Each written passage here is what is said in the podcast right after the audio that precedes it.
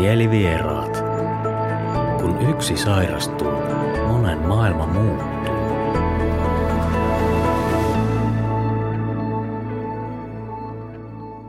Tänään kuulemme tarinan siitä, millaisena lukioikäinen nainen näkee maailman, kun isällä on mielenterveysongelmia. Tämä on Mielenterveysomaiset Pirkanmaa Finfami ryn toteuttama podcast. Minä olen Tomi Keiski ja toivotan teidät tervetulleeksi mielivieraiden pariin. Mitä on olla lapsiomainen? Millaisena nuoret maailmansa näkevät? Tätä meille valottaa tarinallaan lasten tietokirjailija ja opettaja Karolina Suoniemi. Hän on myös Pirkanmaan Finfamin koulutettu kokemusasiantuntija. Mennäänpä Karolinan tarinan pariin siitä, millaisena hän koki maailman lukioikäisenä lapsiomaisena. Joskus toivon, että minulla olisi tavallinen isä. Hävettää. Sen nukkavieru olemus. Hävettää sen jutut. Hävettää sen sekoilut. Isä on sairas, mutta ei sillai, että sen suoraan näkisi. Niin kuin, että olisi joku jalkapoikki tai syöpäkaljupää. Sen voi vaan aavistaa, siitä kun katsoo sitä, vaikka ei tuntisi. Se on päästään pipi. Hullu, kun pullosta tullu, siis oikeasti hullu. Psyykkisesti sairas, skitso. Mua ärsyttää, kun toiset sanoo, että joku on ihan hullu, jos se on vaikka vähän vaikea. Ne ei tiedä, mitä se oikeasti tarkoittaa.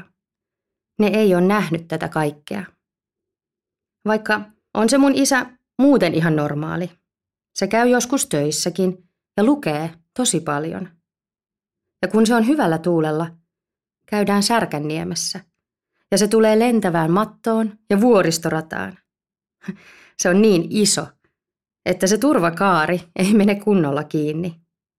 Istun sen vieressä ja mua pelottaa ihan hulluna, mutta isä vaan nauraa.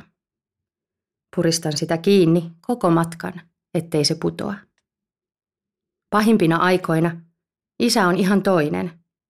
Se on kuin semmoinen nukke, joka on joskus iloinen, joskus ihan perseestä. Silloin mä näin sen jo iltapäivästä, sen eleistä.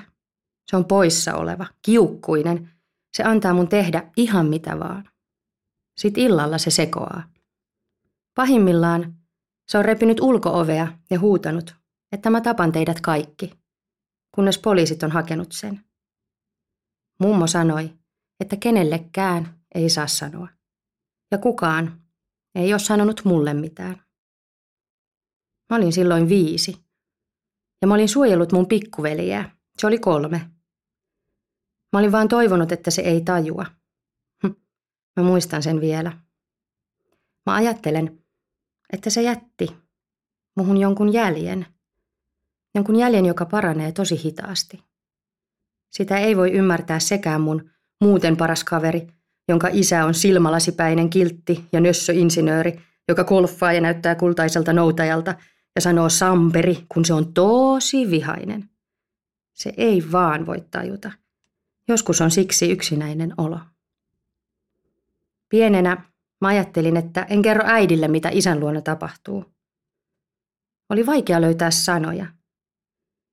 En olisi tiennyt, mistä puhua, en tiennyt niille asioille nimiä. Halusin myös suojella äitiä. Haluan vieläkin. Pitää äitiä kädestä. Peitellä paksun peiton alle, ettei se säry. Sillä jos äitikin särkyisi, mulla ei olisi ketään.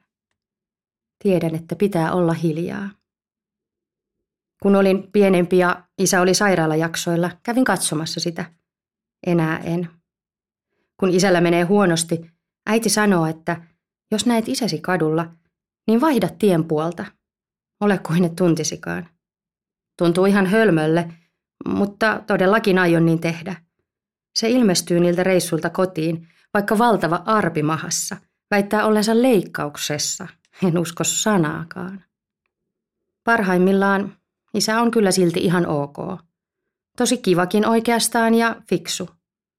Se polttaa sikaria saunassa, kun mummo ei kestä sitä hajua sisällä – ja juttelee mun kanssa maailmasta. Mua kiinnostaa avaruus ja intiaanit ja viikingit. Se juttelee niistä kaikista. Ihan tasaveroisesti mun kanssa, ihan kuin olisin aikuinen. Opin niistä juttuhetkistä tosi paljon. Isä tietää paljon.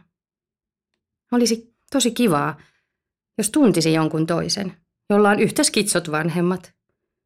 Tiedän, että meitä täytyy olla olemassa. Mä en aio olla näkymätön. Mä puhun niin kauan, että joku kuulee ja ymmärtää. Kiitokset Karolinalle tarinasta. Pirkanmaan Finfamin kokemusasiantuntijoita voi tilata kertomaan kokemuksistaan esimerkiksi erilaisiin tapahtumiin ja työryhmiin. Tilaaminen onnistuu nettisivujen kautta osoitteessa www.finfamipirkanmaa.fi. Kiitokset, että kuuntelitte Mielivierat podcastia.